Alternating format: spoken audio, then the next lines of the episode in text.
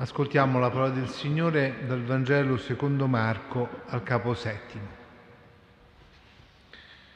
In quel tempo, uscito dalla regione di Tiro, passando per Sidone, Gesù venne verso il mare di Galilea, in pieno territorio della Decapoli. Gli portarono un sordomuto e lo pregarono di imporgli la mano. Lo prese in disparte, lontano dalla folla, gli pose le dita negli orecchi e con la saliva gli toccò la lingua. Guardando quindi verso il cielo, emise un sospiro e gli disse effatà, cioè apriti. E subito gli si aprirono gli orecchi, si sciolse il nodo della sua lingua e parlava correttamente. E comandò loro di non dirlo a nessuno. Ma più egli lo proibiva, più essi lo proclamavano. E pieni di stupore dicevano, ha fatto bene ogni cosa, fa udire i sordi e fa parlare i muti. Questo è il Vangelo del Signore.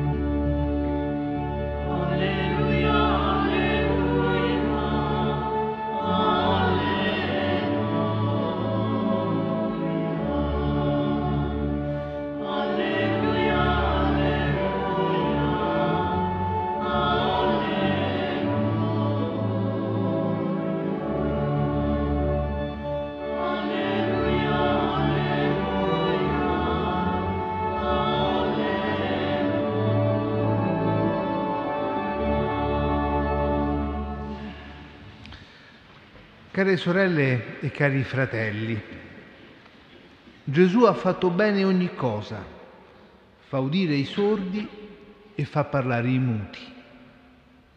Questa affermazione della gente che aveva assistito a quella guarigione del sordomuto nasce da uno stupore e oggi ci accompagna in questa preghiera della sera con la comunità di Sant'Egidio mentre abbiamo negli occhi e nel cuore ancora le immagini e le parole della grande festa che abbiamo celebrato per i 56 anni della comunità. Sì, veramente il Signore ha fatto bene ogni cosa, fa bene ogni cosa e sempre più ce ne rendiamo conto contemplando questi anni di cammino e compagnia del Signore alla nostra comunità. E come ha ricordato ieri il cardinale Matteo Zuppi, a San Paolo non stanchiamoci di stupirci, per quanto le vie del Signore sono diventate anche le nostre vie, i suoi pensieri, tanto più grandi dei nostri, sono diventati i nostri pensieri. Sì, il Signore fa bene ogni cosa e lo stupore davanti a Lui è lo stupore di un mondo che in fondo ha rinunciato a credere che il bene sia possibile Eppure questo mondo ha tanto bisogno di bene, un bene che sia più forte del male, che sia per tutti, che sia in ogni cosa. E il Signore ci insegna con il suo Vangelo a fare il bene, anzi a fare bene ogni cosa, perché il bene non è un'utopia, non è un sogno irrealizzabile, ma è come uno sceglie di vivere. E Gesù fa per primo questa scelta, non vivendo per sé, ma per gli altri, per ogni uomo e ogni donna di questo mondo, ed è il motivo del suo andare anche oltre i confini della sua terra. E proprio il Vangelo di Marco, che abbiamo ascoltato, ci parla del territorio della Decapoli, ai confini della Galilea, attraversato da Gesù a significare la prima vocazione universale del Vangelo. E una buona notizia, cioè un Vangelo, o è per tutti o non può essere veramente un Vangelo.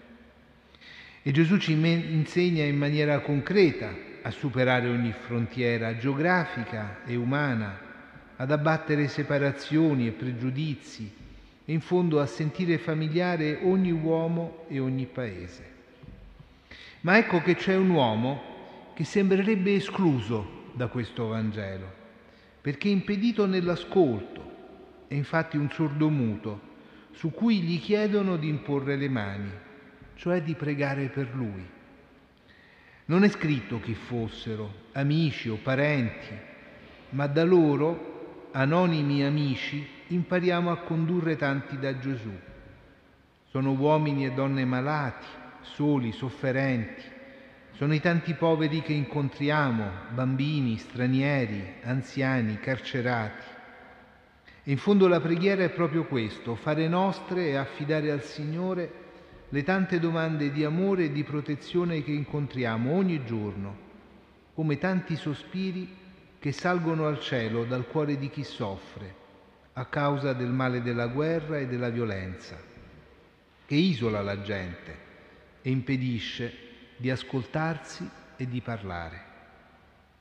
E Gesù si lascia interrogare da quella domanda e porta quell'uomo lontano dalla folla, potremmo dire lontano dalla confusione della città e del mondo. E la preghiera in fondo è anche questo, ritirarsi per far tacere i tanti rumori che ci impediscono di conoscere e di capire. Quell'uomo, in mezzo alla folla, in fondo non può parlare con nessuno. E allora quanto simile ci appare la sua malattia alla condizione di tanti nelle nostre città. Gesù lo prende e lo porta in disparte e questo è il primo modo in fondo per comunicare il bene. E quella guarigione inizia dallo stare insieme e non più da soli però stando in disparte, cioè non confusi in mezzo alla folla del mondo. Gesù tocca con le sue mani il volto di quell'uomo, le sue orecchie, la sua lingua e dice una sola parola, apriti. È una sola parola, potremmo pensare, non è troppo poco.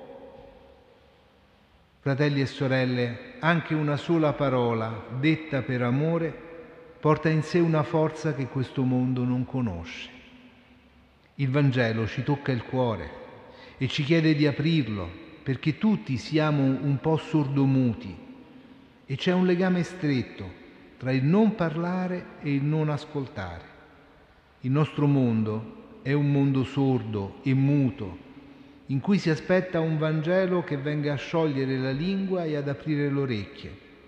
E davanti a questo mondo il Vangelo è effetà, apriti, un'invocazione ad aprire il cuore, a scioglierci dall'amore per noi stessi, un'invocazione che ci insegna a parlare con la lingua di Gesù e che ci insegna come a Lui a fare bene ogni cosa. Allora rendiamo grazie ancora per il dono del Vangelo in questa comunità, nella preghiera della sera perché è il bene per noi che cerchiamo una parola che ci apra il cuore all'amore di Dio che fa bene ogni cosa.